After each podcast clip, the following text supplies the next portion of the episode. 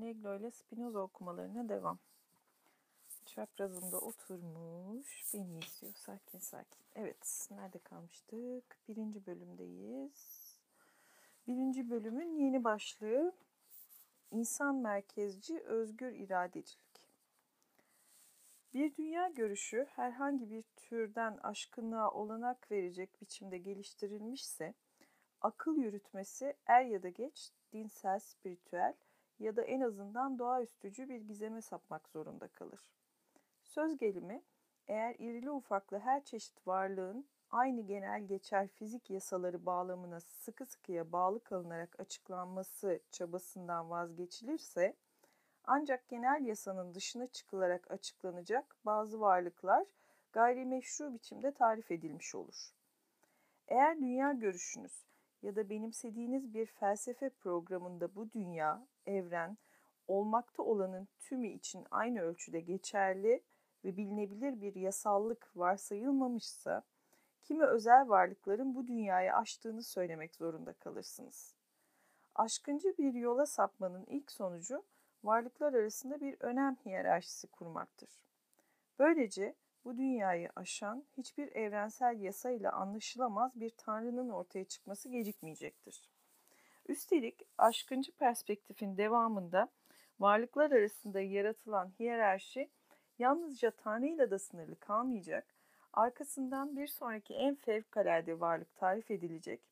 Örneğin insan bu anlamda doğanın genel yasallığı dışında özel bir varlığa dönüşecektir. Bunların tümü uygarlığımızın başına gelmiştir. Evrende hiçbir varlığın özgür iradesiyle değil, doğanın zorunlu nedensellikleriyle var olduğundan bir an bile kuşku duymayan insan, söz konusu kendisi olunca aynı kuşku duymaz tavırla özgür olduğuna hükmetmekte hiçbir çekince duymaz. Tüm orta öğrenim sırasında zaman zaman üniversiteye girmeye hak kazanmadan önceki 3 yıl boyunca da sürekli olarak İzmir'in mütevazi bir semtinde çeşitli esnaflık işleri yaptım.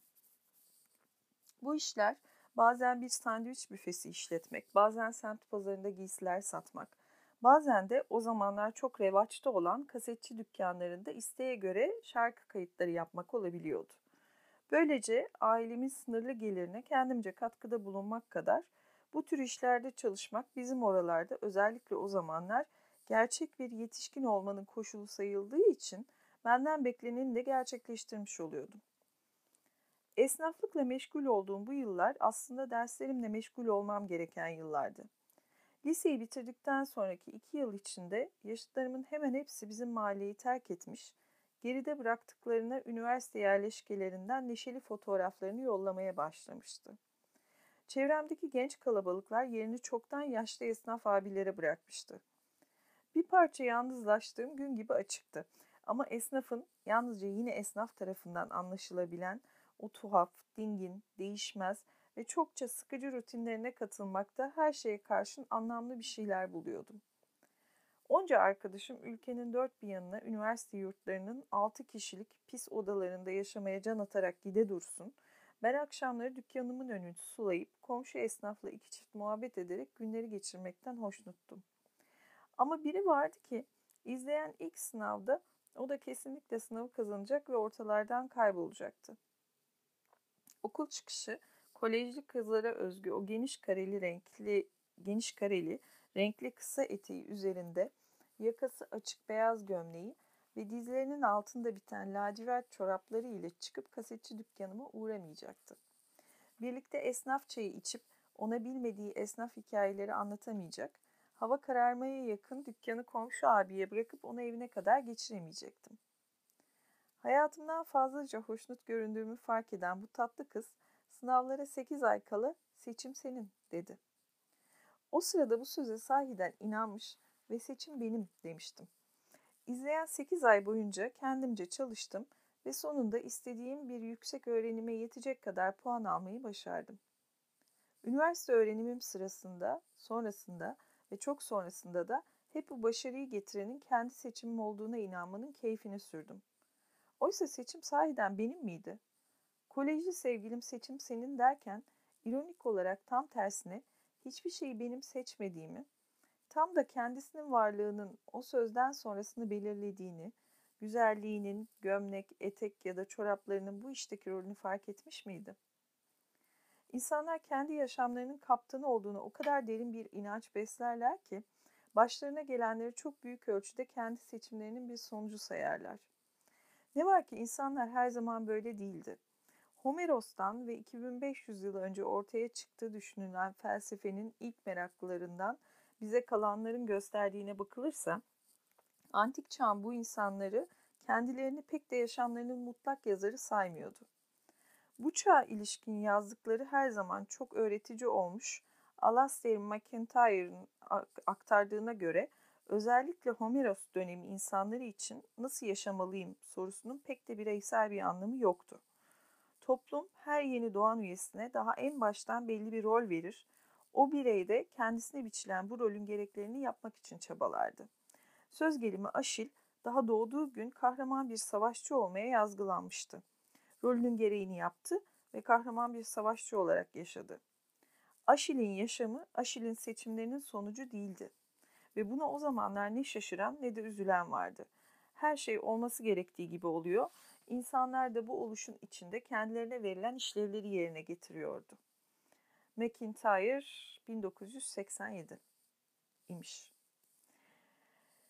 Nietzsche, Sokrates öncesi dönemden söz eden yazılarında bu antik atalarımızın biz modern insanların hiç tanımadığı türden dünyevi bir yaşama coşkusu içinde, ıstırapları ve mutlulukları birleştiren bir biçimde sevinçli bir hayat sürdüğünü ileri sürer. 1962 Nietzsche. Felsefenin Homeros sonrası bu erken sakinleri ne doğa filozofları denmesi... Felsefenin Homeros sonrası bu erken sakinlerine doğa filozofları denmesinin bir nedeni de budur. Thales, Anaximenes ya da Heraklitos'un kavramaya çalıştıkları öncelikle ve daima bu dünya olmuştur. Bu ilk düşünürler belki de kendileriyle ya da genel olarak insanla kafayı bozmamış olmaklık bakımından alkışa giderler. Büyük bir tevazu içinde ve adeta küçük bir çocuğun çevreye, dünyaya ya da kendisinden başka varlıklara yönelmiş, bitimsiz merakına benzer biçimde dışarıda olmayı başaran bu filozof atalarımız, kendi yaşamlarının kattanı olmayı düşünemeyecek kadar da burnu büyük olmaktan uzaktırlar. Michel Haar'ın anımsattığı gibi çok sonraları Stoacı felsefenin mottosu olacak amor fati ya da yazgını sev düşüncesi, gerçekte bu dünya tanrıların ve insanların ortak evidir kabulünün geçerli olduğu Sokrates öncesi dönemin hayat görüşüne bir özlemdir. Haar 1992. Nietzsche'nin bu erken döneme duyduğu hayranlık boşuna değildir. Ona göre mutlak bir tanrı icat ederek bütün varlıkların yazgısını onun kararına bırakmaya kalkan klasik aşkıncılık da, İnsanı tanrılaştırarak kendi kaderini belirleme gücünün insanın kendi elinde olduğu fikrini yaygınlaştıran modern aşkıncılıkta Sokrates sonrası Batı düşüncesinin zayıflıklarındandır. Oysa Sokrates öncesi dönemin hayatı coşkulu kabullenişinde mutlak efendilik ne tanrıda ne de insanda ama bunların tümüne yuva olan o tek gerçekliğin, dünyanın, doğanın ve hayatın karmaşık işleyişindedir. Felsefenin başat konusunun doğadan insana doğru gelişmesinin büyük ölçüde Sokrates ile başladığını biliyoruz. Bununla birlikte insanın takıntılı bir biçimde felsefi soruşturmanın bir daha kolay kolay içinden çıkarılamayacak bir hırsla merkezine yerleştirilmesinde asıl sorumluluğun Protagoras olduğu düşünmek için iyi nedenlerimiz var. Bu benden kaynaklanmıyor, bu yanlış yazılmış. Sofistlerin en ünlülerinden biri olarak bilinen bu en eski profesyonel filozof, insan her şeyin ölçüsüdür dediğinde o sıralarda henüz başlamış ve izleyen 2000 yıl boyunca da sürecek olan insan merkezci varsayımlardan da ilkini dillendirmişti. Kuşkusuz felsefenin temel yörüngesinin töz, doğa, madde, oluş, değişim ya da hareketten insanın ayırt edici niteliklerine, dil, değer ya da ifade gücüne doğru değişmesinin tek sorumlusu sofistler değildir. Belki de bu becerikli akıl hocaları, insanların kendilerini evrenin merkezinde fevkalade, sıra dışı, ayrıcalıklı ya da üstün görme yatkınlıklarının yüzeyin hemen altında hazır beklediğini fark etmiş, biraz kazıyınca bu yatkınlığın hızla bir tutku patlaması biçiminde ortaya çıkacağını sezmişti. Bugünün terimleriyle ifade edecek olursak, sofistler belki de piyasada baş gösterecek büyük talebi en erken fark eden düşünce tacirlerindendir. Ve belki de hepsi budur. Gerçekten de insanın kendini tüm evrendeki en özel varlık olarak algılamasının ardında, onu böyle düşünmeye itecek dışsal tetikleyiciler kadar tümüyle kendi yatkınlıkları da yatıyor olabilir. Bu yatkınlıkların neler olabileceğini yeri geldiğinde tartışacağız. Ama dışsal tetikleyicilerin tutarlı yönlendirmesini hafife almak da yanlış olur. Bu yönlendirmede sofistlerden daha sistematik ve uzun soluklu yönlendirme, her biri aynı ontolojik aşkıncılık düşüncesini kendine özgü minör farklarla paylaşan semavi dinlerden gelmiştir. Yahudi-Hristiyan geleneğinin kutsal kitap referanslı inancının temelinde yer alan Tanrı, insana tüm yeryüzündeki diğer varlıklar üzerinde egemenliğin var dedi ifadesi sıklıkla bu olgunun bir kanıtı olarak gösterilir. Tevrat'ı bu abartılı insan merkezcilikten bir ölçüde kurtarmak gayretiyle yapılan bazı tefsirlerde Tanrı sözünün doğrusunun Tanrı insana tüm yeryüzündeki diğer varlıklar üzerinde sorumluluğum var dedi olduğu ileri sürülür. Dikkat edildiğinde görüleceği gibi ikinci yorum ilkine göre diğer varlıkları daha fazla gözetir olmakla birlikte insanı tüm evrenin merkezine koymak bakımından pek farklı değildir. Benzer biçimde İncil'in İbranilere mektup bölümünde Tanrı'nın ne yaptığı anlatılırken insanın ayrıcalığı yeniden vurgulanır. Başına yücelik ve onur tacını koydun. Ellerinin yapıtları üzerine onu görevlendirdin. Her şeyi ayakları altına sererek ona bağımlı kıldın. Bu geleneği sıkı sıkıya izleyen İslam açısından da insanın üstünlüğü tartışma götürmeyecek kadar açık bir gerçek gibi sunulur. İsa suresi 70. ayette Tanrı şöyle konuşur. Yemin olsun ki biz Ademoğullarını kendilerine birçok özellik vererek değerli kıldık. Onları karada ve denizde araçlara yükledik. Onları hoş, güzel nimetlerle besledik. Onları yarattıklarımızdan birçoğuna üstün kıldık. Meşhur Kopernikus devrimi Musevilik ile başlayan, Sokrates'ten itibaren felsefeye sirayet eden, ardından da diğer tek tanrılı dinler tarafından pekiştirilerek sürdürülen insan merkezciliğe atılmış ilk sahici tokat olarak kabul edilir. Dünyanın tüm evrenin merkezinde sayıldığı, Güneş'in bile onun çevresinde dolaştığına inanılan günler, Kopernikus'un doğruluğu ilk andan besbelli olan güneş merkezli evren teorisiyle birlikte son bulmuştur. İnsanın evi olmak gerekçesiyle diğer tüm gök cisimlerinden üstün, ayrıcalıklı ve ilahi olduğu düşünülen dünyanın, güneşin çevresinde dönen pek çok sıradan gezegenden biri olduğu anlaşılınca, insanın sözde kerametinin de kendinden menkul olduğu ortaya çıkmıştır.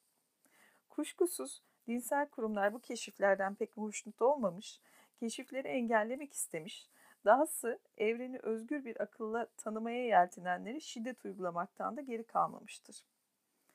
Kopernikus teorisini açıkladığı yapıtın yayınlanmasından kısa bir süre sonra öldüğü için dinsel dogmanın örgütlü şiddetinden korunabilmiş, aynı teoriyi geliştiren Galileo bunun bedelini ölümle yargılanarak ödemiş, ama en çok ateşe atılarak yakılan Bruno, hakikatin peşinde olmanın her zaman en ağır cezayı göreceğinin kanıtı sayıla gelmiştir.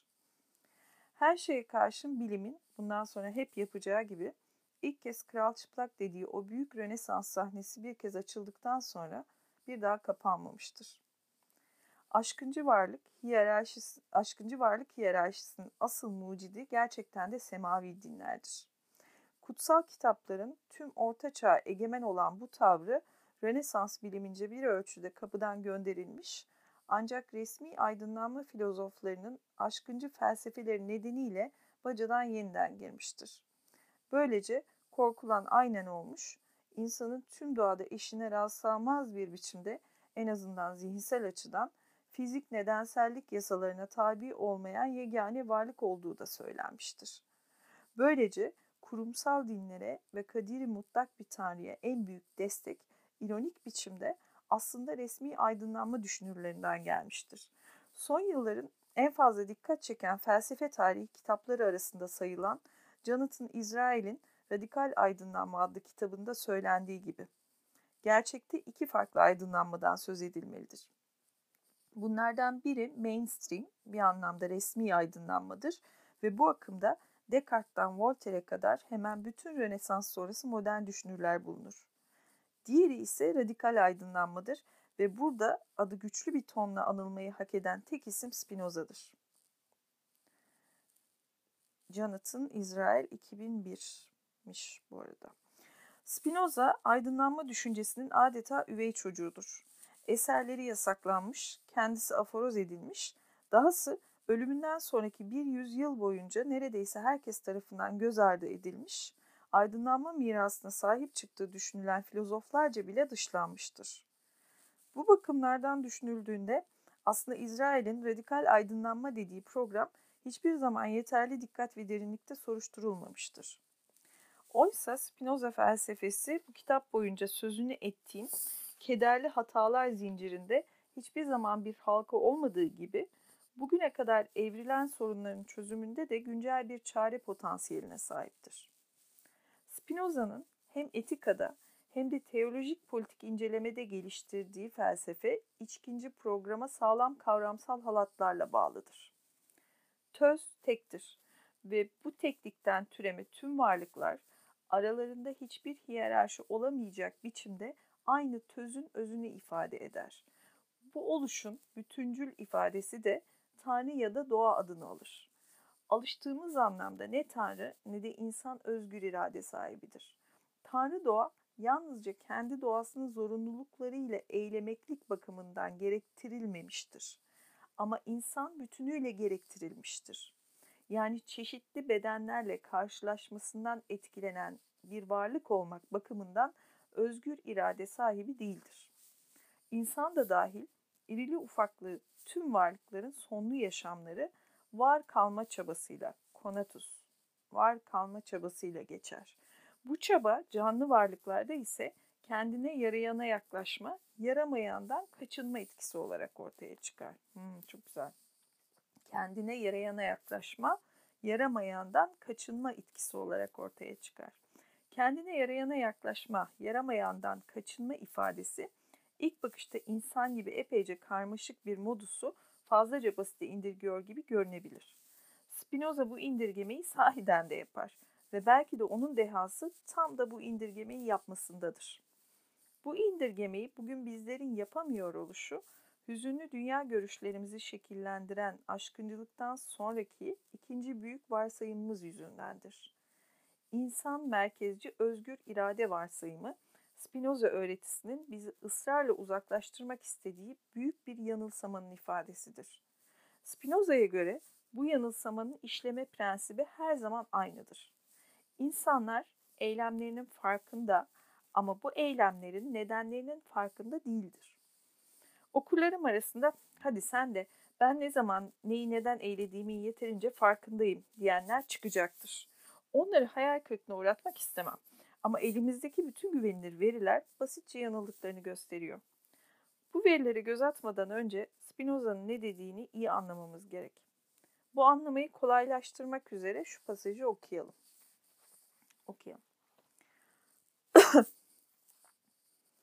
Özgür irade en genel anlamıyla bir varlığın eylemlerindeki ilk, tek ve belirleyici nedenin kendisi olması anlamına gelir. Diğer bir deyişle, eğer A varlığı B eyleminde bulunduğunda B eyleminin gerçekleşmesinde A'yı şöyle ya da böyle etkileyerek onu yönlendiren hiçbir neden olmadığını, A'nın istemesinin eylemin başlatıcı, yegane ve yeterli nedeni olduğunu söylüyorsak A özgür iradeyle eğiliyor demektir. Ancak üstteki açıklamada ilk yazdığımız olmadığı sözcüğünü dikkatle düşünürseniz, hiçbir neden olmadığı eğik. A'ya B eyleminde bulunmayı isteten, onu buna yönlendiren birden fazla nedenin olmadığını değil, olası bu nedenleri gösteremediğimizi söylemek istediğimizi fark edersiniz. Öteki türlü anın kendi eylemlerinin tek nedeni olduğunu göstermemiz gerek ki bu olanaksızdır. Bunu gösteremediğimiz için çoğu zaman özgür iradenin bir varsayım olduğunu kabul etmek durumunda kalırız. Ve bu varsayımı örneğin sonuçları açısından hiçbir farka yol açmayacak iki seçenek bulunan bir eyleme olayı sırasında seçeneklerden birini ya da diğerini seçmekte tümüyle özgür olduğumuzu söyleyerek temellendirmek isteriz. Oysa bu temellendirme tartışmayı sonlandırıcı nitelikte olamaz.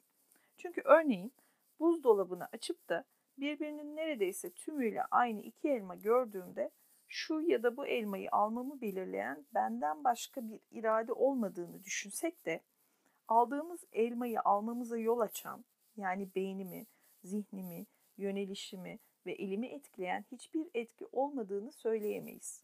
Bunu söyleyebilmek için yan yana duran elmalardan birini aldığım andaki tüm değişkenleri, bedenimdeki tüm hareketler, beynimdeki tüm nöron tablosu, ortamdaki moleküller, elmalar arasındaki fark edilmesi güç farklar, alışkanlıklarım ve benzeri listeleyebilmem ve bu liste aynı kalmak kaydıyla diğer elmayı da alabilir olduğumu gösterebilmem gerekir. Bu olanaksızdır. Bu pasajda Çetin Balan'ın 2012 yılında yazılmış. Oysa Spinoza'nın bütün ayrıntılarıyla gösterdiği gibi insan modusu da diğer bütün sonlu varlıklar gibi var kalma çabasıyla devinirken yalnızca kendisine yarayana yaklaşmaya, yaramayandan da kaçınmaya çalışmakta, bu devinim sırasında da çok çeşitli etkilerin yönlendirmesiyle eylemektedir. Birkaç yıl önce Psikiyatri dergisinin yanılsama konulu sayısı için bir düşünme deneyi kurgulamıştım. Bu düşünme deneyinde yukarıda değindiğim insanlar eylemlerinin farkında ama bu eylemlerin nedenlerinin farkında değildir Spinozacı ifadesinin bir açıklamasını yapmaya çalışmıştım. Şimdi onu okuyoruz. Düşünme deneyi. A, B ve C adında 3 farklı bireyi düşünelim.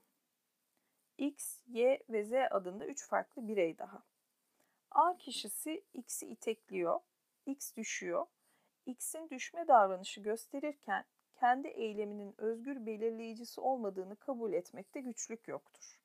Bu arada X kişisinin özgür iradesiyle yere düşmemeyi seçebilir olduğunu düşünen doğu mistikleri tartışmanın esenliği açısından A yerine küçük bir kayıp parçası koyabilir.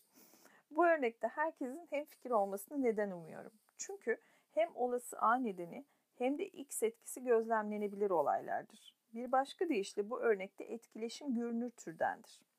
Şimdi B kişisinin Başbakan Recep Tayyip Erdoğan, dönemin Türkiye Cumhuriyeti Başbakanı olduğunu, Y kişisinin de hayatında ilk kez devlet büyüğü gören eğitimsiz bir çiftçi olduğunu düşünelim. B, Y'ye 3 gün sonra yapılacak referandumda evet demenin erdemlerini sıralıyor ve yüksek sesle soruyor. Referandumda ne oy vereceksin? Y, evet sesini çıkarıyor. Y'nin bu eylemi, evet sesi çıkarması, ne ölçüde Y'nin kendi kendisinin özgür, bilinçli seçiminin sonucudur? Bu kez aynı fikirde olmayanların sayısı çoğalacaktır. Neden böyledir?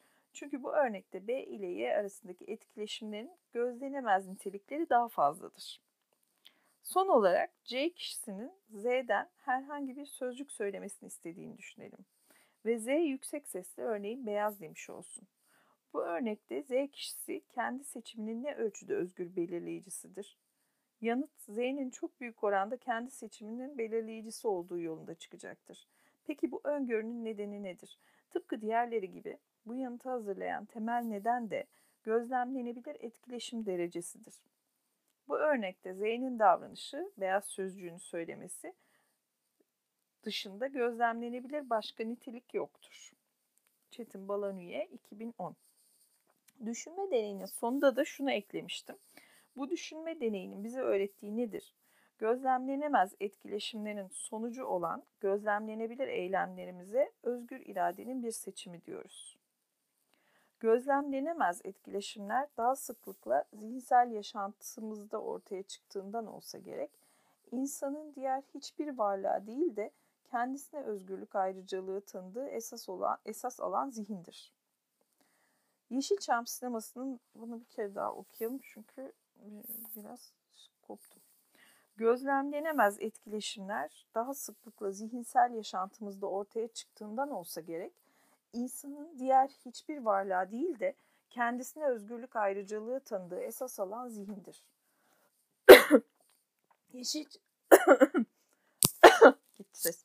Yeşilçam sinemasının vazgeçilmez repliklerinden olan "Bedenime sahip olabilirsin ama ruhuma asla" repliği, insanların bedenlerinin belirlenmesi neyse de zihinlerinin belirleniyor olabileceğini kabul etmeye asla yanaşmayacağını göstermek bakımından ilginçtir.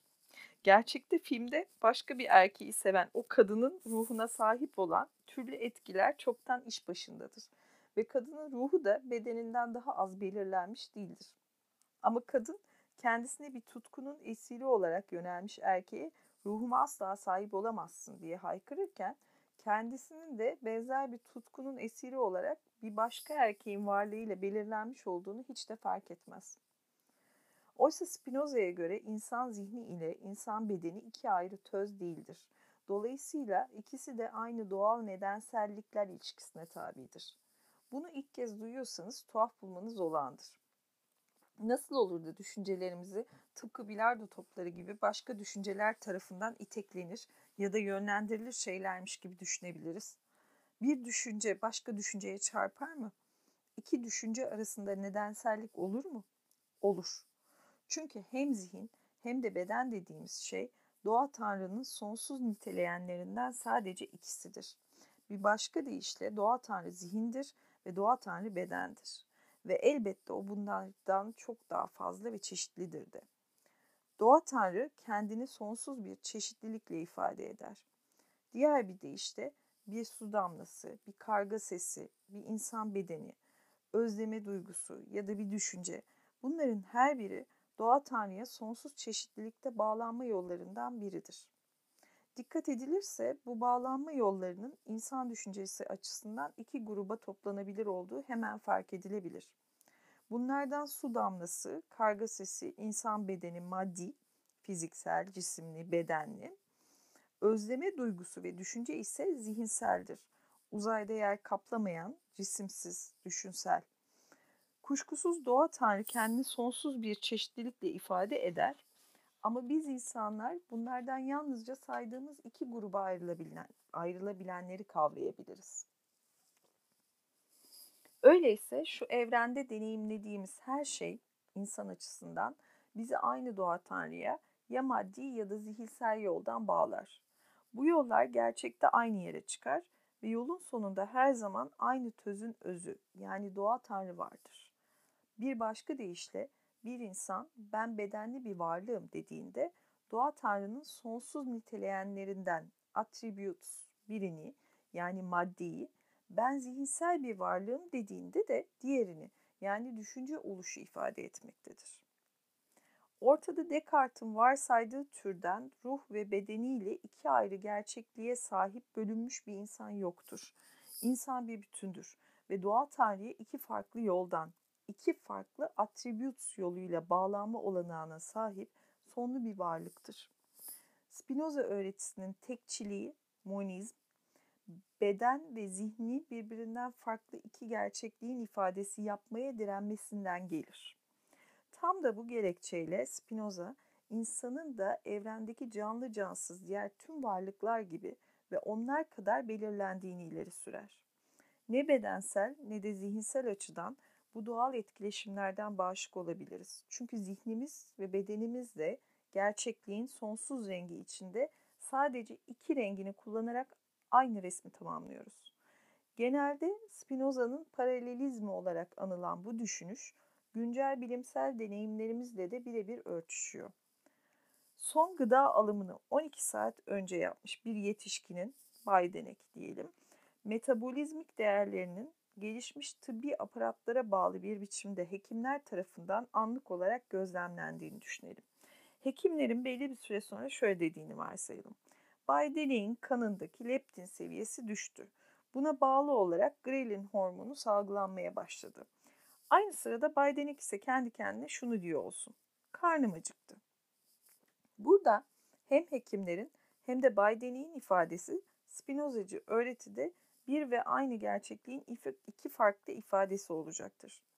Hekimler gerçekliği nesnel maddi yoldan ifade ederken, Baydenek öznel zihinsel yoldan ifade etmektedir. Kuşkusuz Baydenek açısından kanındaki leptin seviyesinin düşmesine bağlı olarak grelin hormonunun salgılanmasıyla onun açlık hissi duyması aynı şey değildir. O acıkmıştır, hepsi budur. Ama onun acıkma hissi duyuşunun soyut zihinsel ifadesiyle yine onun bedeninde olup bitenlerin maddi etkileşimi Baydenek'in hem bedensel hem de zihinsel yollardan aynı doğa tanrının yasallığına tabi olduğunu gösterir. Heidi Ravven'ın geçtiğimiz yıl yayımlanan bir kitabının adı Türkçe'ye şöyle çevrilebilir. Kendinin ötesindeki benlik, alternatif bir etik tarihi, yeni beyin bilimleri ve özgür irade miti. Ne kadar uzun bir isimmiş, kitap ismiymiş. Tekrar bir bakalım. Kitabın ismi şu: Kendinin ötesindeki benlik, alternatif bir etik tarihi, yeni beyin bilimleri ve özgür irade miti.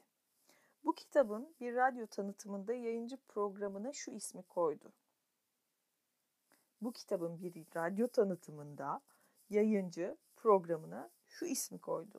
Spinoza'nın bildiği ve sinir bilimin şimdilerde keşfettiği şey neydi?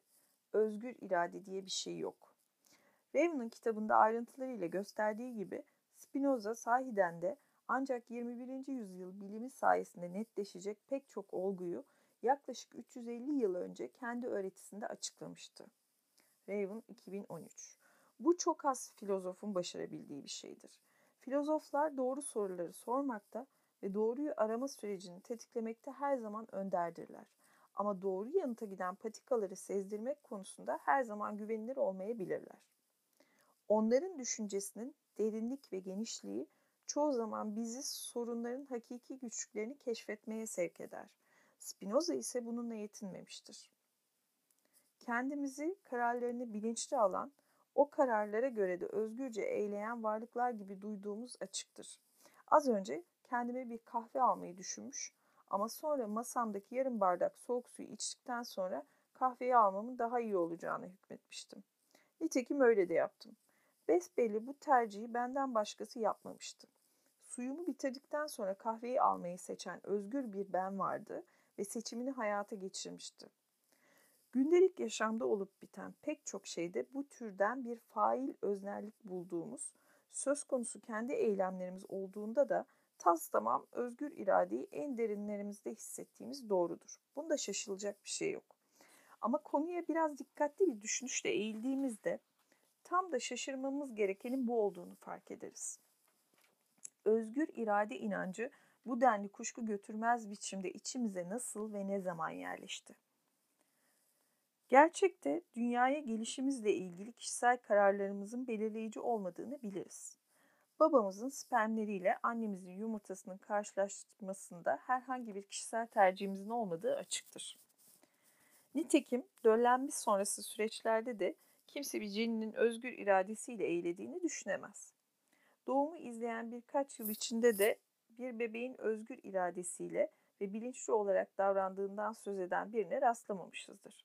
Üstelik 3 yaşında bir çocuğun bile sıcak sobaya dokunmak, prize parmağını sokmak ya da yerden bir avuç kum alıp ağzına tıkmak gibi muzurlukları özgürce seçim yaptığını düşünecek kadar çılgınımız yoktur.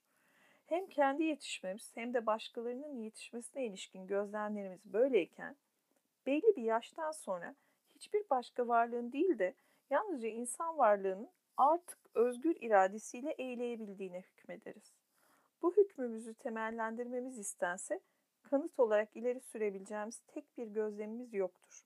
Ama muhtemelen her birimizin kendi içimizde duyduğu özgür irade inancının bir yansımasıyla 5-6 yaşına gelen bir çocuğun en azından bazı davranışlarını özgürce seçtiğini varsaymaya başlarız. Aslında elimizde olan sadece bu yansıtmaya dayalı varsayımdır. Çocuk besbelli özgürce eğiliyordur, nereden bildiğimizi açıklayamasak da. Öyleyse şaşırmamız gereken, belki de özgür iradenin bir yanılsama olduğunu gösteren yüzlerce güncel araştırma bulgusu değil, tam tersine hepimizin özgür iradeye nasıl olup da bu denli sarsılmaz bir inanç besliyor oluşumuzdur. Bu temellendirilemez inancımız özellikle bazı bilimcileri şaşırtmakla kalmayıp adeta çılgına çevirmiş görünmektedir. Yale Üniversitesi sinir cerrahlarından José Delgado, özgür seçim inancını sarsmaya yönelik küçük bir adım olarak 1963 yılında azgın bir boğanın başına elektrotlar yerleştirmiş, uzaktan radyo dalgalarıyla boğanın beynine gönderdiği sinyallerle onu kumanda edebileceğinden ne kadar emin olduğunu göstermek için arenaya inmişti. Delgado, arenada gerçek bir gösteri yapmayı başardı. Beyninin motor korteksine gönderilen sinyaller, Delgado'ya saldıran boğayı tam da Delgado'nun istediği mesafede durdurmuş, boğanın kararlılığının beynindeki elektrokimyasal tepkimelerden ibaret olduğu anlaşılmıştı. 1977-78 Delgado. İyi ama o bir boğa, biz ise insanız dediğinizi duyar gibiyim. Ne yazık ki doğa tanrının fizik yasalarına uymak bakımından bizim benliğimiz de beyinlerimizin sözünü en az boğa kadar dinliyor. Ama bir farkla, biz insanlar davranışlarımızı seçip belirleyenin özgür bilincimiz olmadığı durumlarda da öyle olduğuna inanmak ve inandırmak açısından başka tüm varlıklardan daha marifetliyiz. Son yıllarda nörobilimcilerin yorumcu beyin diye adlandırdığı bir olgunun şöhreti nörobilimin sınırlarını aştı. Psikoloji, felsefe ve edebiyat disiplinlerini de etkilemeye başladı. Çılgın sinir cerrahımız Delgado, 1973 yılında bu olguyla ilgili de ilginç bir araştırmaya imza atmıştı. George adındaki hastasının rızasını alarak beynine George'un baş çevirme hareketlerini kontrol etmek üzere geçici elektrotlar yerleştirmişti. George'un haberi olmaksızın ondan uzak bir mesafeden elindeki uzaktan kumanda aygıtıyla gönderdiği sinyallerle ne zaman istese George'un başını çevirmesini sağlıyordu. Asıl ilginç olansa uzaktan kumanda edildiğinin farkında olmayan George, başını neden çevirdiği her ne zaman sorulsa kendince makul bir açıklama getiriyor. Terliklerimi arıyorum, bir ses duyduğumda yatağın altına bakacaktım ve benzeri diyordu. Myers 1999. Kendi seçimimiz olmayan pek çok davranışımızı kendi seçimimiz sanarak davranışımıza gerekçeler uydurma eğilimimiz pek çok başka araştırmayla da bulgulanmıştır. David Myers'in alıntıladığı araştırmada Sara adlı hasta hipnotize edilmiş ve yere bir kitap düştüğünde ayakkabılarını çıkarması söylenmiştir. 15 dakika sonra yere bir kitap düşürülmüş, Sara da hızla ayakkabılarını çıkarmaya yeltenmiştir. Araştırmacı Sara'ya neden ayakkabılarını çıkardığını sorduğunda yanıt şu olmuştur: ayaklarım sıcakladı ve ayakkabı sıktı. Uzun bir gündü. Eylemlerimizin bilinçli yaptığımız seçimlerin sonucu olduğuna inanma eğilimimiz sandığımızdan daha güçlüdür. İlk kez Gazzaniga tarafından kullanılan yorumcu sol beyin tanımlaması bu olgunun klasik bir ifadesi olmuştur. Önceleri özellikle bazı epilepsi krizlerini engellemek için beynin iki yarım küresini birbirinden ayıran ameliyatların sonucunda fark edilen yorumcu sol beynin marifetlerinin zamanla sağlıklı insanların günlük deneyimlerinde de etkili olduğu anlaşılınca seçimlerimizin özgür belirleyicileri olduğumuz konusunda duyulan kuşkulara bir yenisi daha eklenmiş oldu. Bölünmüş beyin vakalarında hastanın sağ beyninin algıladığı ama solun algılamadığı uyaranlara verdiği tepkiler izlenir. Örneğin bu deneylerin birinde hastanın yalnızca sağ beynine yürü sözcüğü gösterilmiş, bunun üzerine hasta hızla kalkıp yürümeye başlamıştır.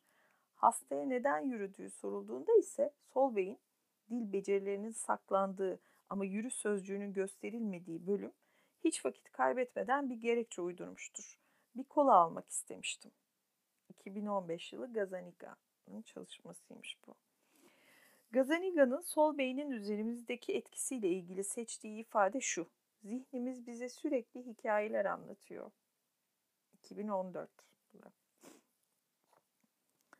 Zihinlerimizin bizlere anlattığı en büyük hikaye de özgür irade hikayesi gibi görünüyor.